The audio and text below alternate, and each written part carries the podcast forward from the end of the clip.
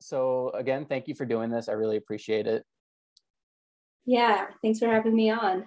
yeah, absolutely. Um, now you're all the way in Baltimore, correct? Yes. Yeah. What's it like there? Um, so I grew up in the county, like Baltimore County. Um, and then now I currently live in the city, which isn't not really the city, but like because it like borders um the county as well, but it's like definitely not like really city life. Like we got a lot of trees and hills. so like a uh, lot of a lot of hiking and stuff, I would assume. Um, not necessarily in the part where I live, but yeah, if you go out in different parts of the county, there's lots of hiking and um, not necessarily like mountainous, but like woodsy kind of stuff. Okay. Are you into any of that kind of stuff? Yeah, yeah. I don't do it as much as I would like to, mostly because I don't like hiking by myself because I have no sense of direction. And when you're in the woods, everything looks the same. So, for safety reasons, I don't go hiking by myself. yeah, that seems kind of smart. I um I ran an ultra marathon uh like I guess almost two years ago, and if I didn't map out the course, I, I, mapped it out on my phone. If I didn't map it out, I think I would have spent the night in there because there was no way I would have been able to find my way out. Oh my gosh. Yeah. um, so you grew up in Baltimore. Uh, let's kind of get into your story a little bit. Who are you? Um, where are you from? Like what, who, what, what makes you you? Um, so I, yeah, I grew up in the in Baltimore County. I was adopted from China when I was about five, six months old. Um, my mom and my aunt went over and got me. Um, my dad doesn't like flying, so he stayed here. Um, and so that was like back in like 95 or so. Um, and I was adopted from the uh, Anhui province. I have no idea how to actually like pronounce that. Um, but then I just kind of grew up in Baltimore County. And then I, my parents still live in the same house that I grew up in. So I stayed in one place for the majority of my life. And then I went to college in upstate New York. Um, and then now I'm back here. I got my master's at uh, School of Social Work of School, University of Maryland School of Social Work in Baltimore.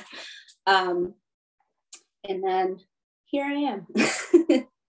I feel like that's a lot to unpack. Yeah. um, you just kind of you kind of just grazed over the fact that you're from China um, and yeah. that you were brought here when you were five or six months old.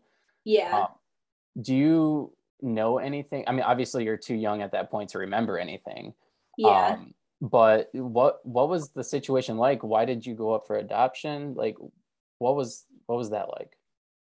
Um, so I don't know too too much about my adoption story. Um, I do I had written a post a little while back about um, my story and stuff. So I um, from what I do know is that I was left at a at a fire station um, about 17 days after I was born, and then um, my parents or my mom went over to China um, with a with a group of five, including my family, uh, five other families who uh, who were through the same adoption agency, um, adoptions together. Um, and then they went over and adopted five babies. And I wow. still keep in contact with um, three, three of the other ones. Um, so we're all kind of spread out though. One is uh, in Baltimore City, close to me. Um, one moved out to Colorado uh, two years ago or so. And then there's one who lives out in California. Um. And her parents her parents still they live um, on the eastern shore of uh, Maryland, and then I actually live like maybe ten minutes away from uh, the other one who's in Colorado from her parents. wow! So are these your siblings? No, so we it's uh, five babies into five separate families. Oh, okay, okay. Yeah, gotcha. yeah. Um, so it's kind of cool then you kind of have like i guess peers that kind of went through the same same thing as you that you could always reach out to and talk talk with right? Mm-hmm. Yeah i mean in terms of like coming out of the fog as we say um we're all kind of on like different wavelengths of that. Um i know my one who my friend who lives the closest to me right now um she was much more out of the fog than any of us. um, I mean, she had lots of questions growing up, and like she was very interested in um, finding out as much as she could. Um, I came out of the fog maybe a few years ago, um, which kind of sparked my journey with all of this stuff. as far as the trauma, um, so being a, a, trauma social worker, a therapist, I mean. Mm-hmm. Well, yeah. so no, that um, that came first. So also when I was younger, I uh, had a rare blood disorder that was treated like cancer. And so um, I had chemo, bone marrow transplant, all that fun stuff. Um, what, what is it called? Um, aplastic anemia. Um, okay. So I'm, I'm completely fine now. That happened when I was eight. Um, but that kind of led me to my career now. uh, you, you said you were eight years old. Yeah, yeah. Was it was it scary? Did you know really what was going on? Um, so like when you're eight, like you have enough awareness of what's going on, but like obviously not like the cognitive abilities to like fully understand what was going on. Um, I do have like a vivid memory of like when I was sitting with my parents when they finally figured out what was wrong with me. Um, I was like in a in a room with my parents and the team of doctors and whatever, and they were like starting to go through all the things, and I got bored, and um, one of the child life specialists uh, just took me back to the playroom, and then that was it. but um, I mean, since I was so young, a lot of things are a blur, um, but I think for the most part, I had like a relatively good understanding of what was going on, at least for an eight year old's capacity. what, what kind of symptoms were you having? Um, so the first sign that something was wrong was that I had noticed all these little red dots all over my body and which is called petechiae and that happens when your um, your platelets are very low um, and so basically with aplastic anemia attacks your bone marrow and so um, your bone marrow is responsible for making your red blood cells or white blood cells and platelets. So when it attacked my bone marrow, I didn't have like any of those. wow. So um, the what really set my mom off for uh, noticing something that was wrong was that uh, I had come home. Um, I think it was like playing during recess or something in, uh, at school, and I had like I'd fallen and I had a huge blood uh, blood blister on my shin. Um, and it was like tie dye, black, purple, all oh the colors. And so my mom's mom, she had MS and lupus. So like my mom kind of already had an like some kind of knowledge. Like she knew that just did not look right. Um, so they took me to the doctors. Next thing I know, I'm in the hospital. This episode is brought to you by Red Bike Delivery. This delivery service operates only using battery powered, eco friendly transportation. Red Bike Delivery is there for all your delivery needs, whether it's dinner for the family, flowers for your partner, or new houseplants for your new collection. Red Bike Delivery will gladly deliver those and everything in between. So what are you waiting for? Check out Red Bike Delivery on Facebook or Instagram for more information. Red Bike Delivery, because there's only one Earth. Wow. That's scary. Yeah, I mean, I didn't and of course as an eight year old like you're kind of just like okay. Right. Yeah you think so, you're, you think you're gonna be fine no matter what. Yeah yeah i mean you, kids are so resilient like a lot of times they just like don't they're like eh whatever here i am and everything's gonna be fine. Right right. Now um you had mentioned that your your mom's mom had uh, uh an issue and so she was able to recognize that now mm-hmm. being an adoptee do you is it difficult knowing like what um, health issues that you might have from your from your uh, parents from your biological parents? Um is that something you've had trouble trying to figure out? I mean i don't know any of my medical history. When i had gotten sick my mom tried to go back to china um, and that was in 03 when SARS had broken out, so she wasn't able to go back and uh, she was going to try to find my uh, biological family, but because of SARS, she wasn't able to do that. Um, but I mean, I I'm okay with not knowing. I'm not one of those people who's like, I need to know everything with about my genes and all these things. Um, I'm like kind of okay with things happening as they come. Cause I mean, when you're when you're an international adoptee, it's there's so much red tape and so much so many things that you have to do in order to like even try to find something and like the one it's expensive as hell to try to go and like do the whole search and reunion thing. Um, and so like you need to have resources and connections and like right. it's a lot of work. And you're dealing um, with China also so they're mm-hmm. pretty they're pretty censored over there. So like as far as doing like a 23andme is that even uh is that even a thing over there? Um yes. So i i actually have done 20 23 i mean i have like distant relatives that like third hmm. fourth fifth cousins or whatever that are very distant to pop up all the time. Um but i haven't found anything like i didn't i also didn't do like the medical thing of it. Um, okay. yeah because i mean like if i knew i was gonna like get alzheimer's later in life like i'm okay with not knowing that like I, I, can cross that bridge when i get there I, don't, I don't necessarily want to have another lingering thing of like trauma happening that is funny that is funny because um I was kind of in the same same situation as you. I was adopted, and uh, mm-hmm. I didn't know anything like health wise or um, things that ran in my family. And like every time I went to a doctor's appointment, they'd be like, "What's your what's your medical history?" And I'm like, mm-hmm. I, I couldn't tell you. Um, but you know, like for me, I just more knowledge is always better for me. So I'm like, I, I want to know. So I did the 23andMe, and mm-hmm. ma- mainly for my health. So I knew like what um, what I you know was dealing with, and uh, it, because of that, I ended up finding my family. I found like my dad, who I hadn't seen for like I don't know twenty some years. Wow. Yeah, I didn't even know he was alive, so I, I didn't know even know who he was. Mm-hmm. And uh, through like a I think a th- second second cousin, I was able to find him. That's crazy. It's wild. I think it's wild. Yeah, I've I've met some some other adoptees. Um, one who had told me that she had done 23andMe and she found her biological family, and she was a, a Chinese adoptee um, and then basically found out that her entire adoption story was a lie and that she had all of these siblings like oh. that were older than her. Um, so that would that was interesting like that that's so wild. So growing up and knowing did you know that you were adopted your whole oh absolutely. My parents are white and jewish.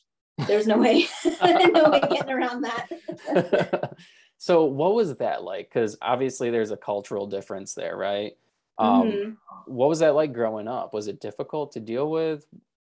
Um, I mean, so I I identify as a transracial and international adoptee, and so when you have tra- like transracial adoptees, meaning like your your race is different than the family that adopted you, and so um, yes, there's lots of lots of identity things that I didn't really know or didn't really even have words for until up until like the last few years of my life. Um, and then now as a as a therapist, I'm trying to be or trying to get more into specializing in adoptees um, and being more adoption competent. Um, because being an adopted person is just not enough to clinically work with other adoptees.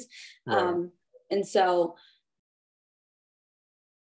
it, it definitely has been challenging. I mean, I, I grew up in a predominantly white Christian area. Um, I didn't really fit in with my family. I didn't really fit in with my community. Um, even even the Asian people that I had grown up with, like I didn't fit in with them.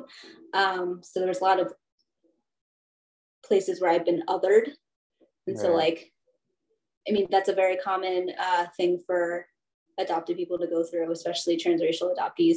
Absolutely, and uh, I I can I can I can uh, I don't want to say like identify with you, but you know, but you know, I understand because um, I'm my my background is Honduran, and when I was adopted, I was in, I was adopted into a Caucasian home, so like everybody mm-hmm. in the house is white, and I obviously have darker skin than they do, and so like mm-hmm. when you go out in public, people like like okay, they look like they're related he does not look like he's related. yeah.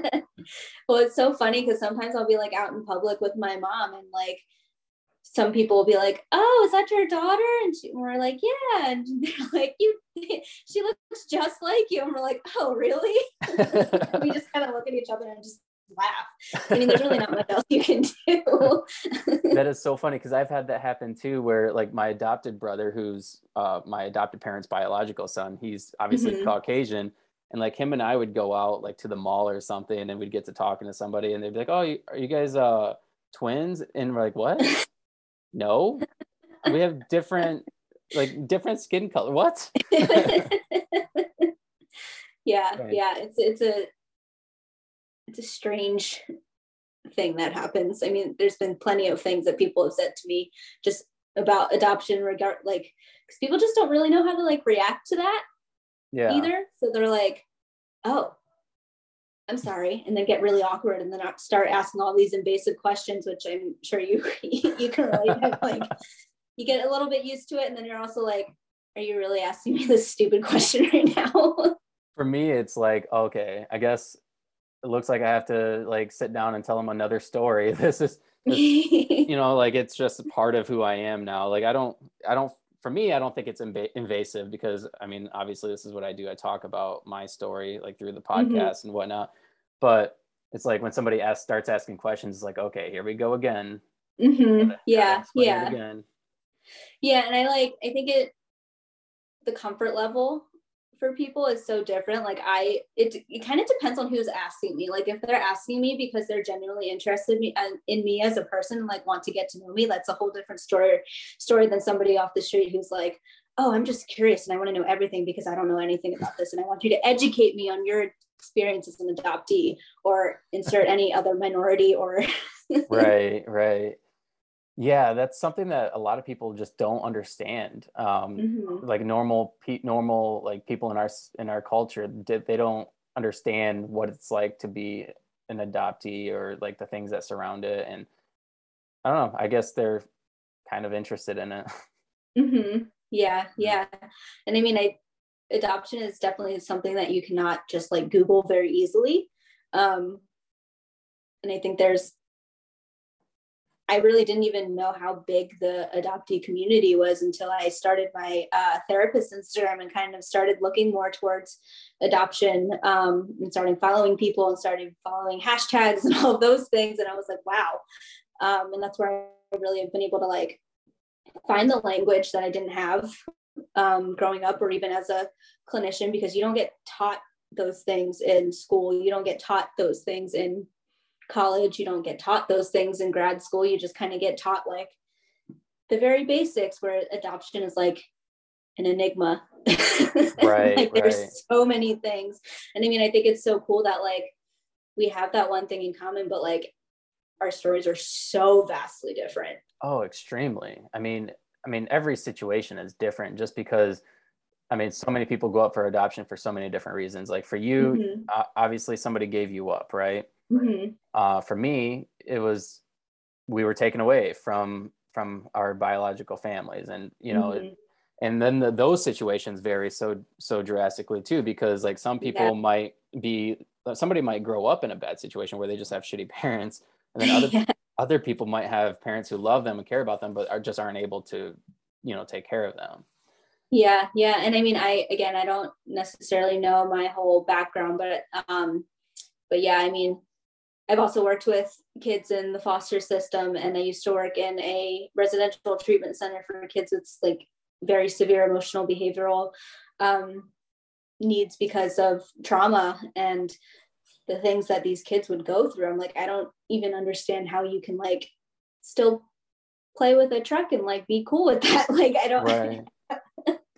I can't even like imagine. Yeah. Um, yeah so many kids go through so many terrible things. Um my i've seen so many i mean because my adopted parents did foster care for a while after like we were adopted after we moved out and stuff they like had other kids come in and like some of these stories i'm just like holy cow like no wonder why that kid has some, like those issues or like because uh, like it's so easy for like a kid to go to school or something and then everybody just think wow he's a he's a shitty kid but they don't understand the things that he went through that that is causing him to act that way oh my god yeah i mean i um my first therapist job i was working in community mental health um, and so i was part-time in the um, outpatient mental health clinic itself. And then I was also put in a elementary middle school in um, both were in the city, just one was east and one was west.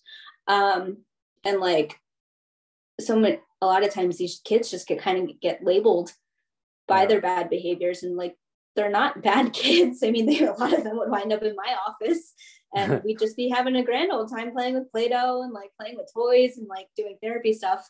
Um, but like they're not they're not bad kids. They just have a lot of things. And then I mean that kind of gets into a whole thing of like, are we actually meant like diagnosing people with mental health disorders or is it their environment that sucks?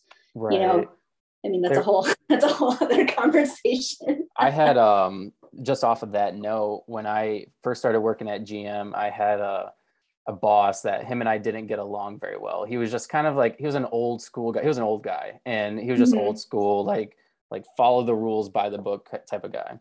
And mm. uh, you know, I I guess at that time had a problem with authority slightly, like people who just like impose their authority on you. Like I just didn't agree with, or you know, and then yeah. it would just cause this this dynamic, this bad workplace environment dynamic. Mm-hmm. And so there was many times where like I would he would have to take me and write me up or whatever for mouthing off or something.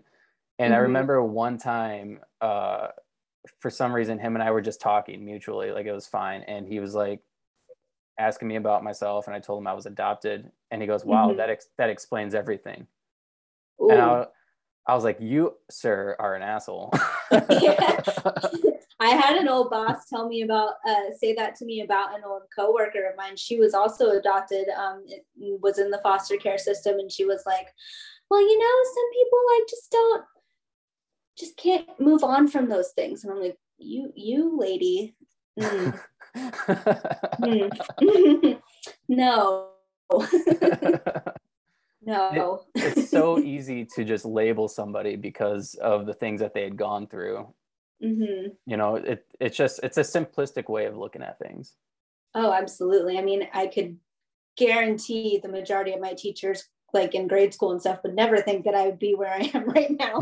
not that I was a bad a bad kid, but like my I did not care about school. I think I remotely maybe started caring about school like junior year of high school, and then that's when I kind of like was able to get partly of my shit together and like figure out what I wanted to do and like actually started caring. And I mean, college was so much better because like you were, I mean, yes, you had to do all like the general education stuff, but like it was so much more like I had more control over like the things that I wanted to do. And like also like not living in my parents' house was much better. it always is as you, when you when you become an adult, you just have to get out because it just that whole dynamic of being your own adult and like you just got to figure out who you are as a person yeah, I had a I had a very rough time coming home after my freshman year of college. That was that was not good because I got used to all of that freedom and like I could do things on my own and like I was I'd like to think I was relatively responsible as a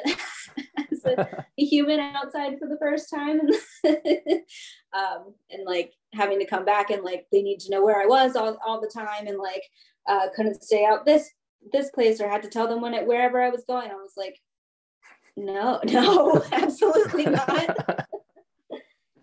oh, that's so funny. Um, so let's kind of backtrack a little bit. Mm-hmm. What got you interested in social or in yeah, the social uh, work field and uh, what made you become a trauma therapist? Made you want um, to so yeah.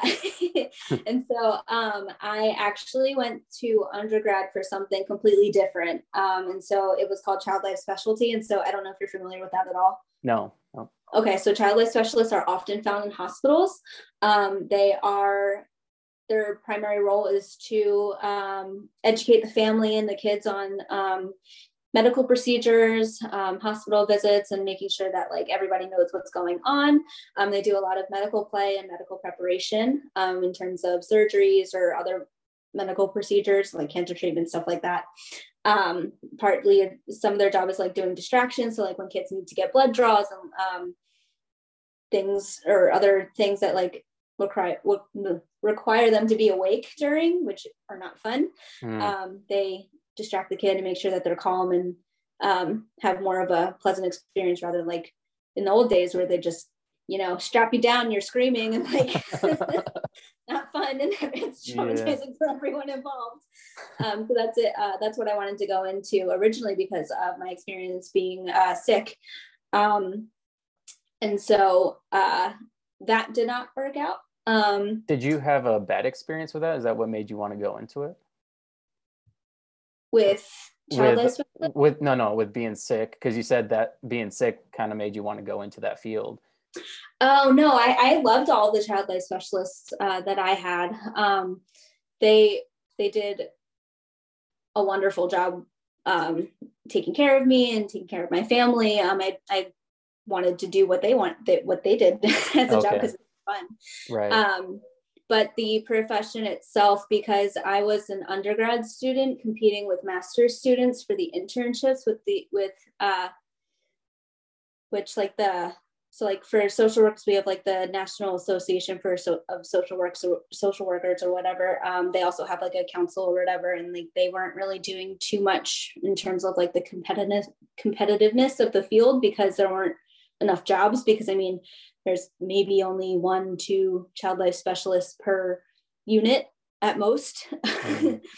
um, That's crazy. Or even in a hospital.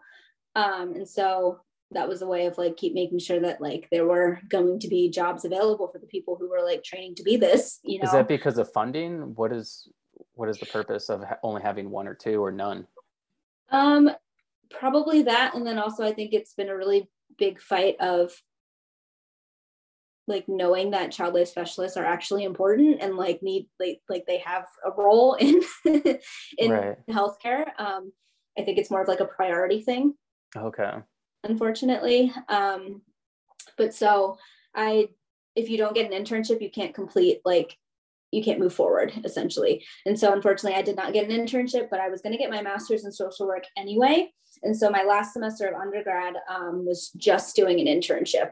I didn't have any classes. I had to do some things like just like weekly like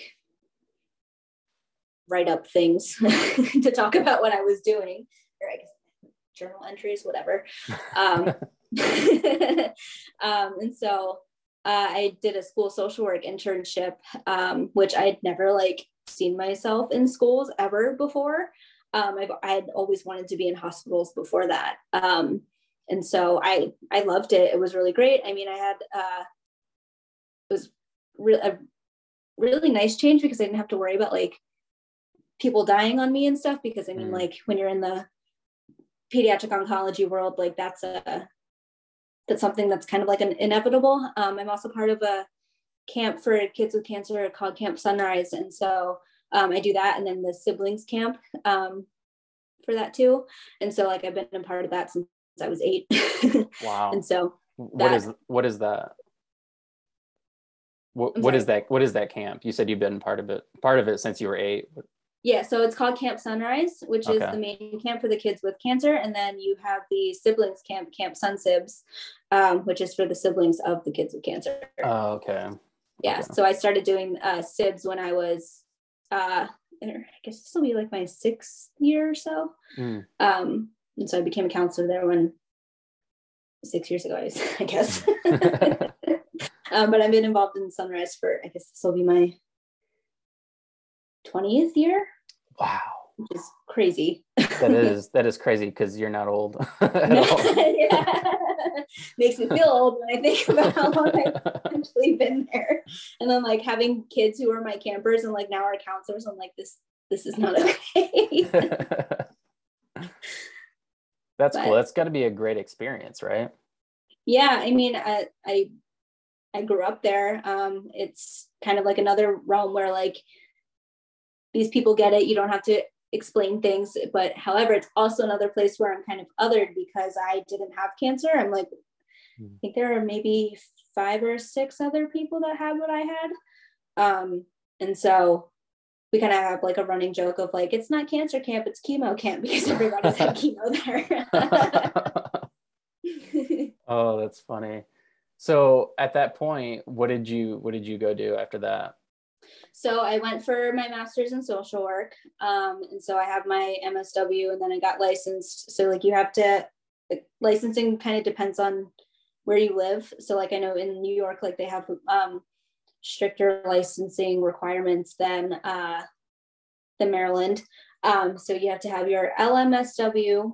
Um, so like you sit for an exam and then get your like general practicing license, and then you can like be a therapist. And then uh, two years, roughly two years after that, um, you have to have like certain amount of hours and supervision and things.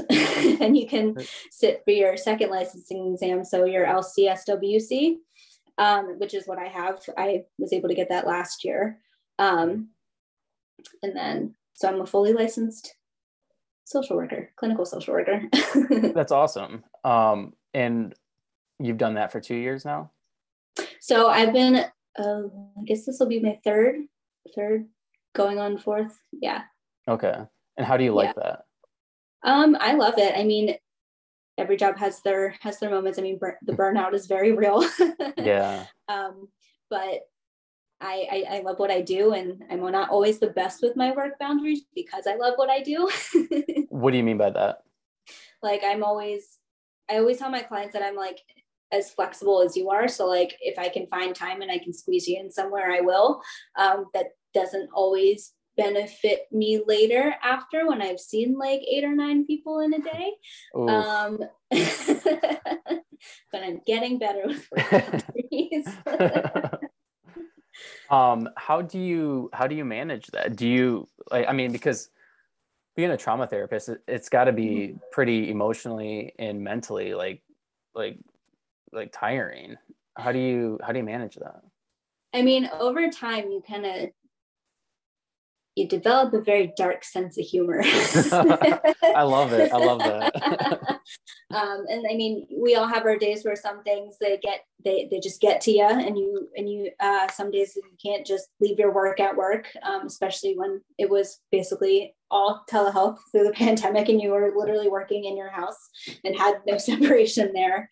Um, but I mean, a lot of other days I have I'm I can listen and um, share things that may or may not be super helpful depending on the person. I mean, now being a trauma therapist, um, mm-hmm. could you give me like a? I, I know you can't talk about any specifics of like people or anything, but like what kind of mm-hmm. things do people typically come to you to talk about?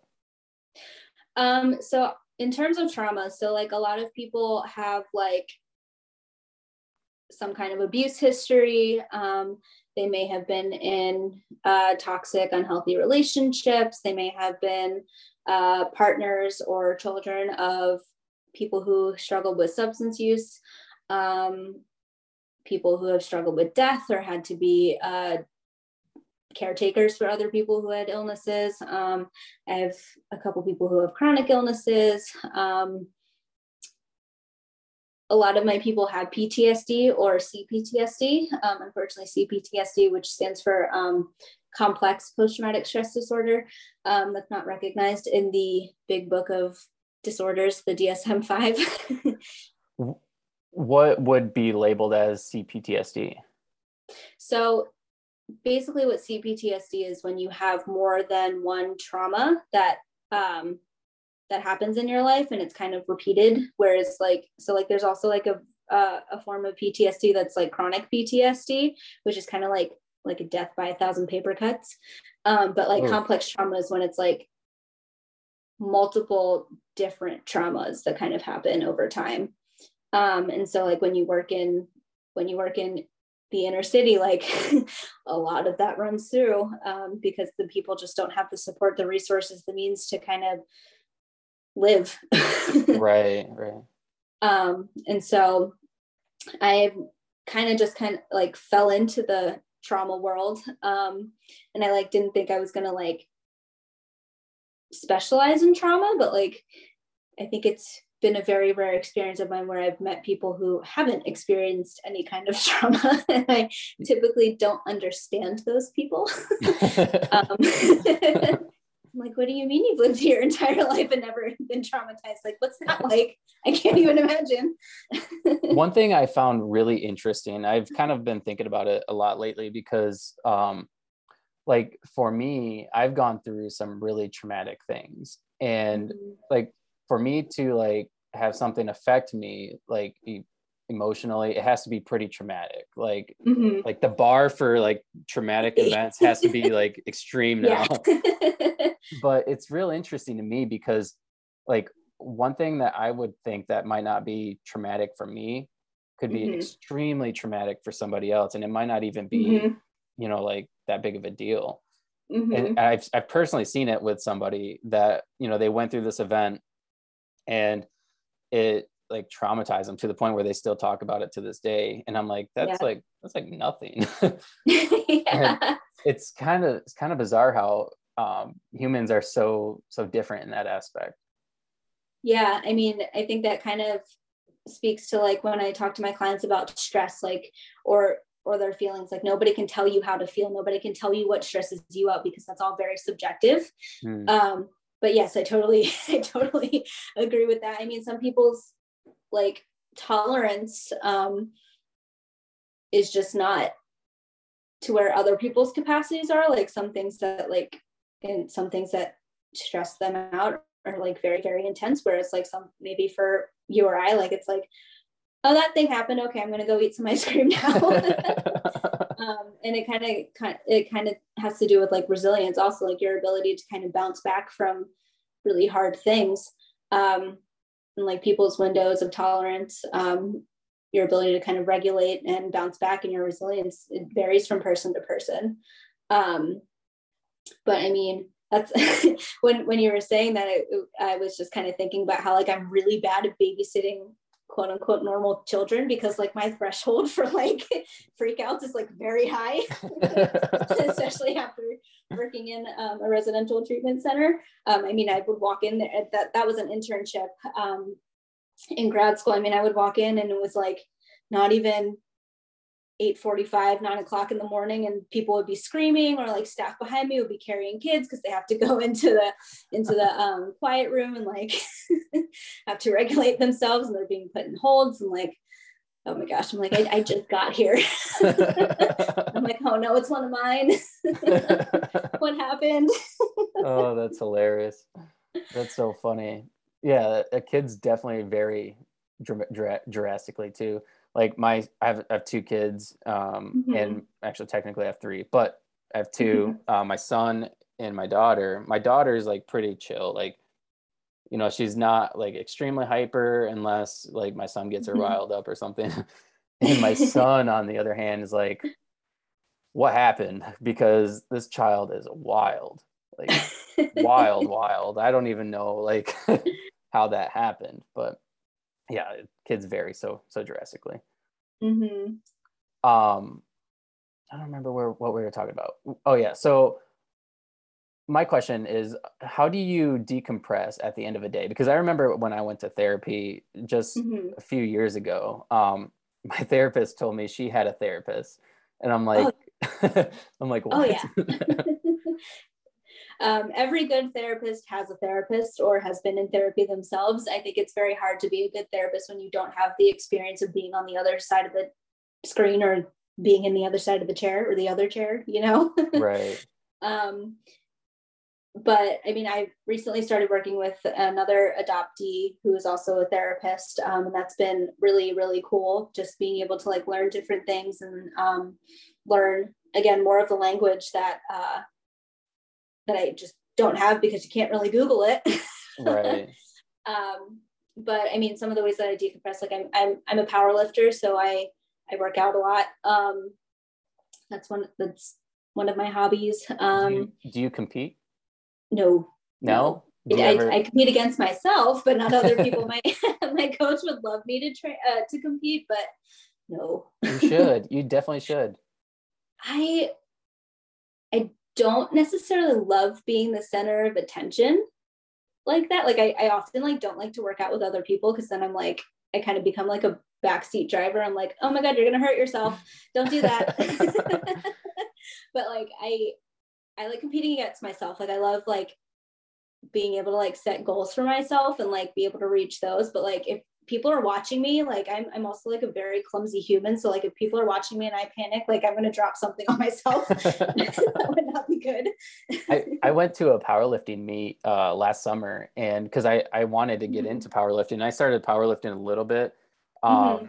but one thing I realize is like it's so funny because you're in this room with all these meatheads. Like everybody Yeah. up there is like before they start, you know, lifting, they're like pounding their chest and like getting all worked up. Yeah But but everybody there is super supportive of yeah everybody yeah, lifting. Even if you're competing against them, they're like, oh come on, come on, come on. yeah yeah Kinda- i would love cool. to go and see one just not not compete myself i mean it's really cool. i mean my coach she's i think she made she's 16 or 17 and she's like a certified like trainer and does and like she has her own business and like does all these things and um and she's she's really cool 16 or 17? Yeah Wow. That's crazy. yeah and she she competes um but i don't i don't see that in my future Uh, that I hope you do someday. That'd be cool. Uh, what got you into powerlifting? um i i don't really know actually like i i was never like an athletic or like sports person um ever uh, i know i like did, did gymnastics for a little while as a kid and that was like cool and then i got older and i was like i don't really want to like because at some point you have to like compete and stuff and i'm like no like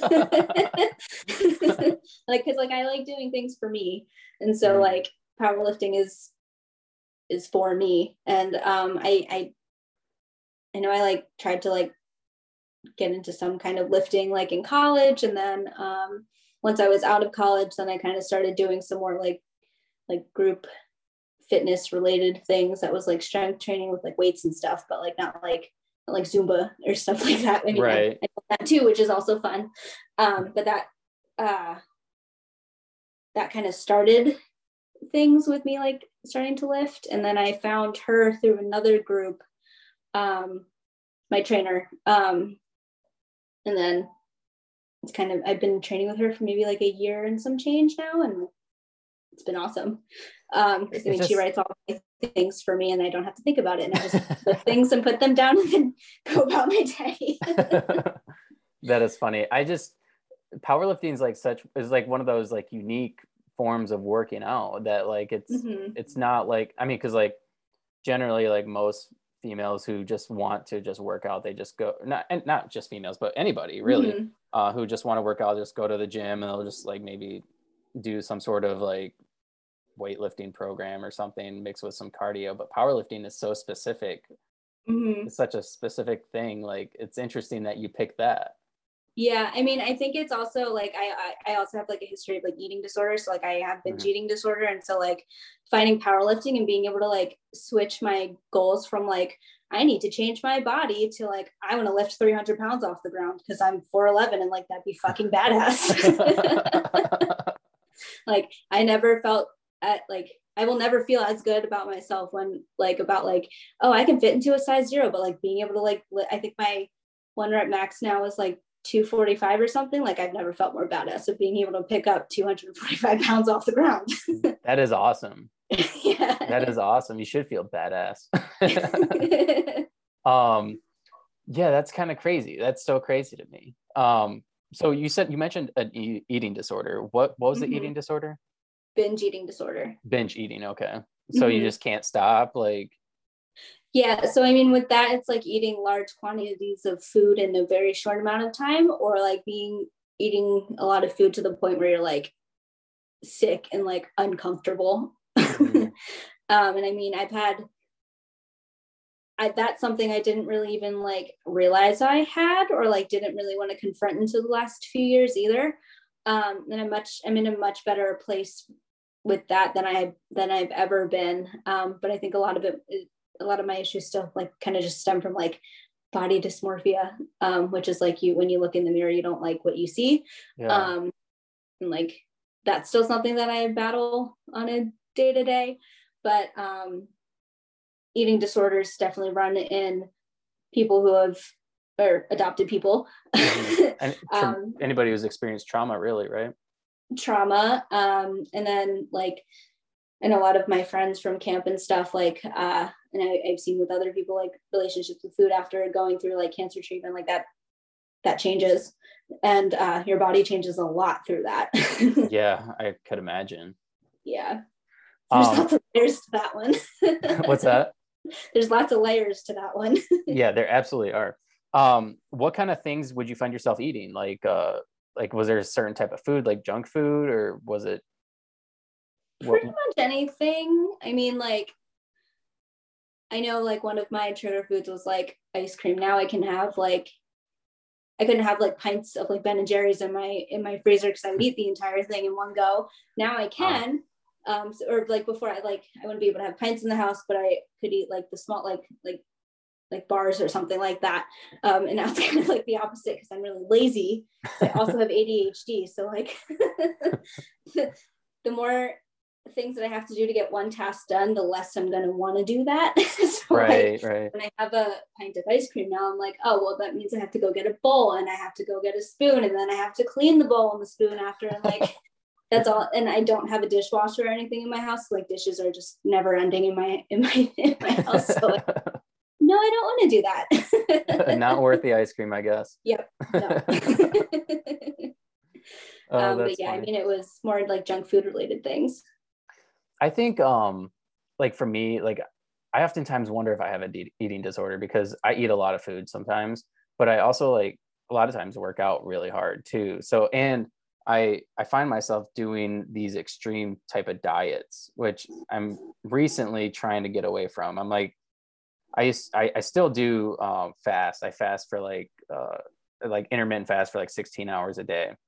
Mm-hmm. Um, but I would find myself like doing mainly like a meat diet or like a you know with no greens or sugar any mm-hmm. I, i'm finding now that like a balance like having a, a good balance is healthy because because like if i if i if i like because i used to just eat just lunch mm-hmm. um but now i'm finding like if i eat like a little bit for breakfast and maybe i'll eat less at lunch and then i'll eat a snack in the afternoon and then dinner it seems to be mm-hmm. a little bit a little bit more healthy yeah, I mean, I think one, you have to find what's right for you. So, like, I think intermittent fasting works pretty well for people who have like like nurses who like work three three days but 12 hour shifts and like they have to take care of people and don't have a right. lot of time to like sit down and actually eat things um but like kind of like what you're talking about like cutting foods out or cutting certain food groups out um and trying all these like fad diets like whole 30 keto whatever um that's when it becomes a problem because like yes, short term you will lose weight, but once you start reintroducing all of those things back into your diet, like you're going to gain weight back. Maybe you won't gain all of it back, but you're going to gain those things back, like gain weight back because you're reintroducing those things into your diet.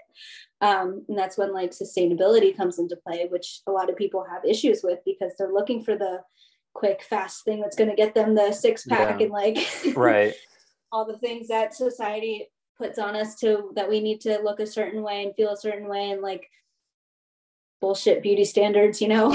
right, right. Um, that everybody's trying to achieve, but like you can't get there if it's not sustainable. Like if you can't do this five years from now, like then fuck it, what's the point? Because you're not going to be happy. Like I know at one point, like when I was tracking macros, like that triggered the shit out of my eating disorder. And I was actually kind of grateful for the pandemic because like that was really what opened my eyes to like oh girl you have an issue. Right. Um and so like what what was the I, issue with the macros?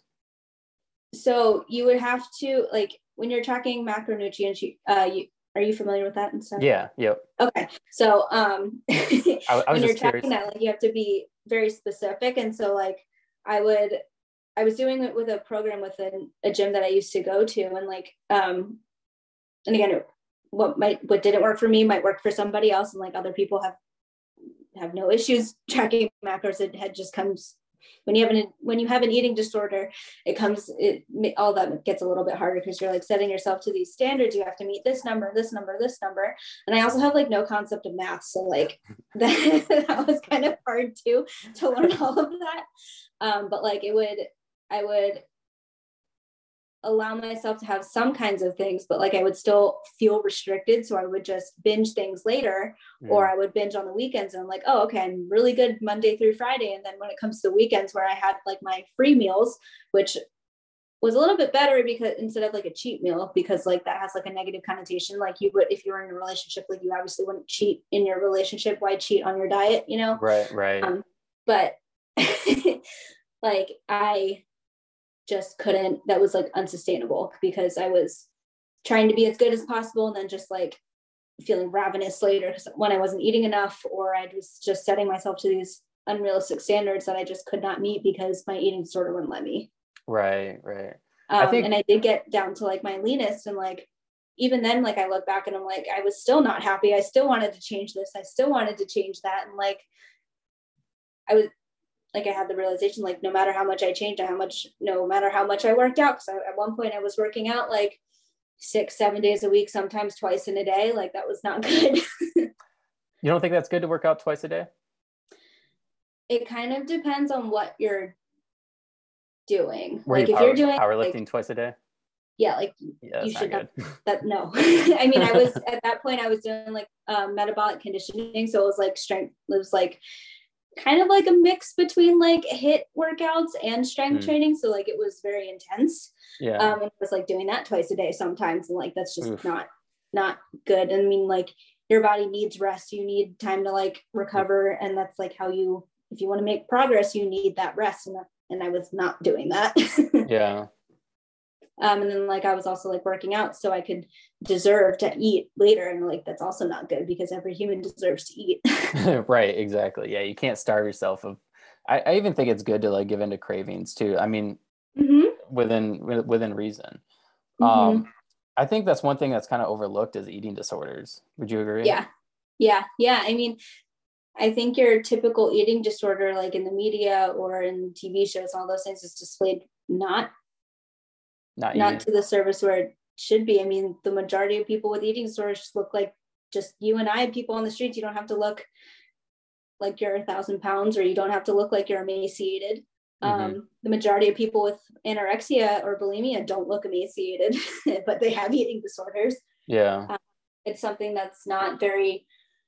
I think it's getting better in terms of like being able to talk about it because of like the uh, health at every size, like fat like body positivity, fat acceptance, like that whole movement. Um, and I think that's getting a little bit better.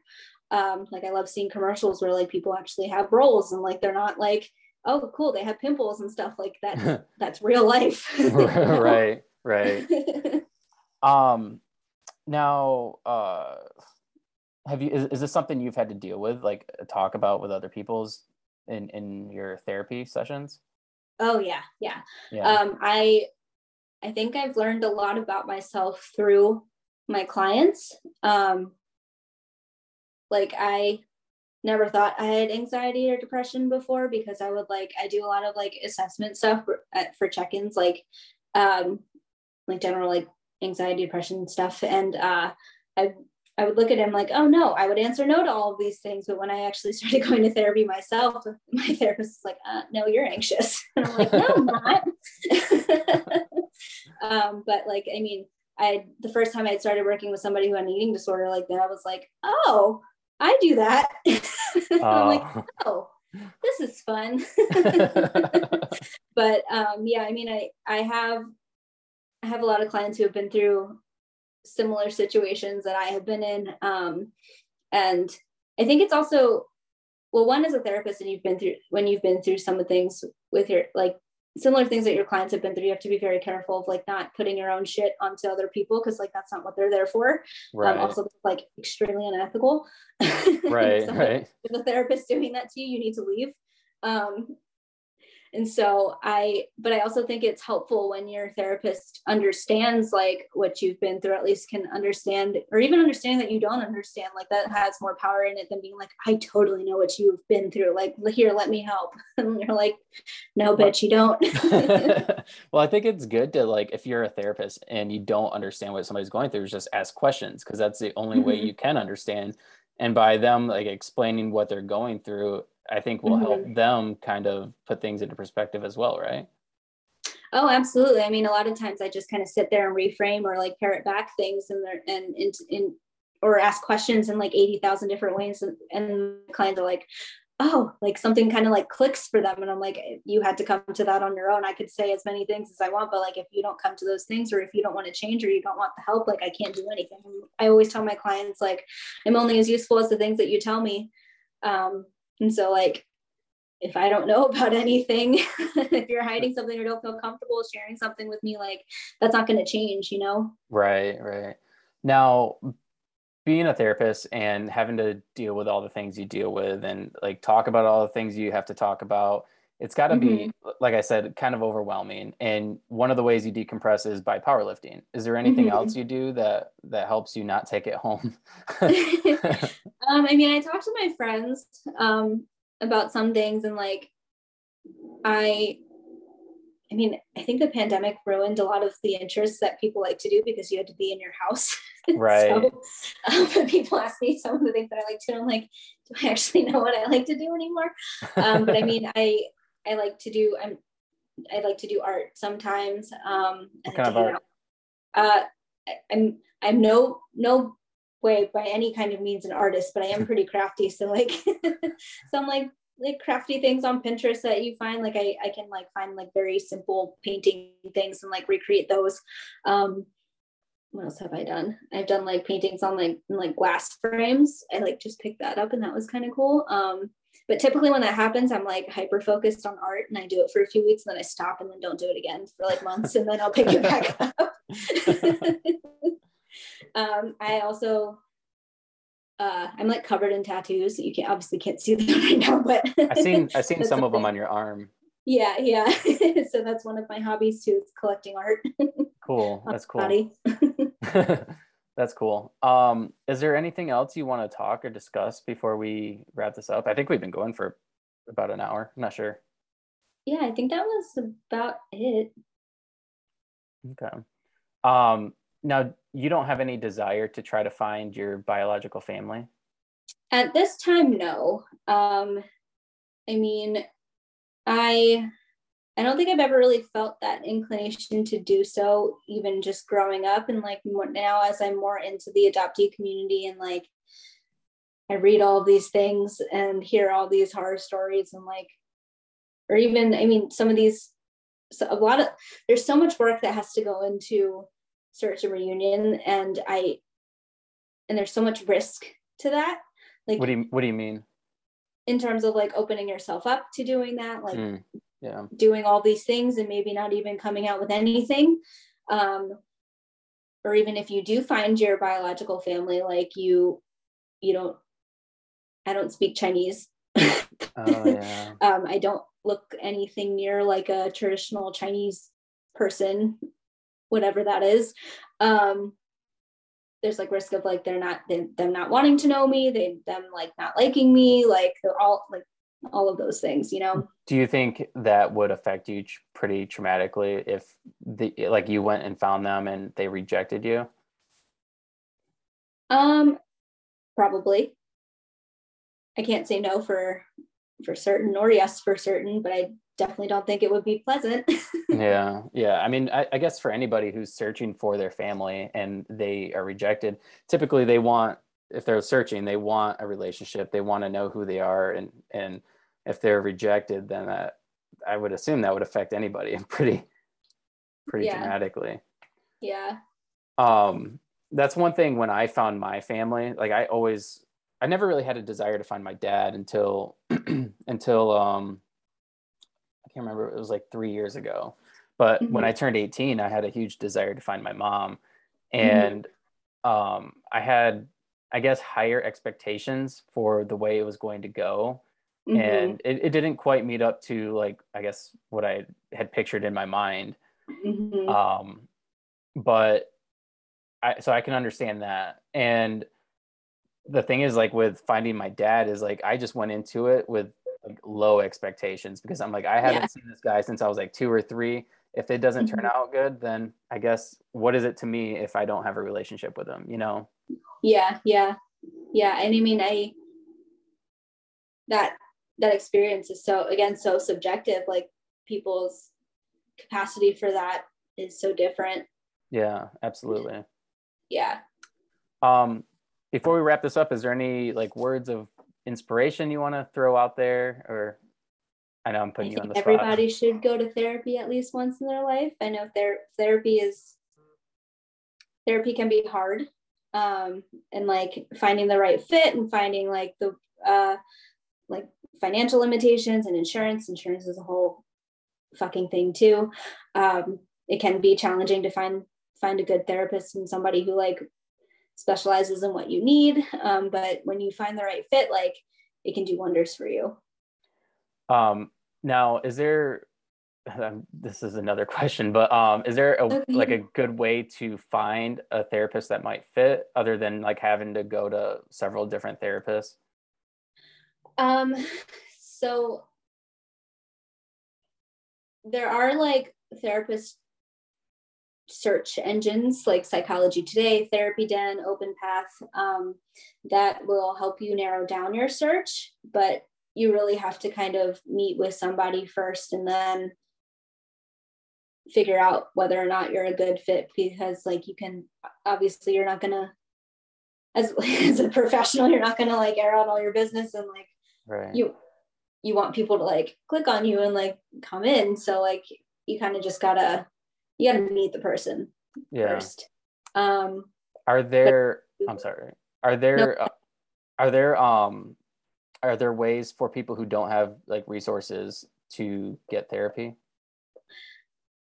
yes but they're gonna it's gonna be much more challenging unfortunately um, because capitalism rules our world. Um, but i mean there are some some places like i know um, maryland has like the pro bono pro bono counseling project um, and they offer free therapy services also in the places that offer those kinds of services. The burnout for therapists tends to be very high um, so like a lot of times the good therapists that you do find are either out of network because they don't want to deal with insurance companies entirely or they are through insurance um, and so it, it can be kind of hard okay Okay. I just I just had a question. I had to ask that because I know somebody who needs therapy and they don't really have resources. So Gotcha. Yeah. Yeah. I mean, you can look at psychology today. You can look at therapy den. Those are pretty popular um, uh, therapist directory search engine things, and you can kind of tailor it to like what you're looking for, um, insurance, location, uh, specialties, and all those things. Okay. Awesome. Well, thank you. Thank you for doing this. It was a it was a pleasure to meet you and a pleasure to finally do this. Yeah. Um, hopefully we can do it again. Would you be interested in doing it again? Yeah, absolutely. Okay, awesome. Absolutely.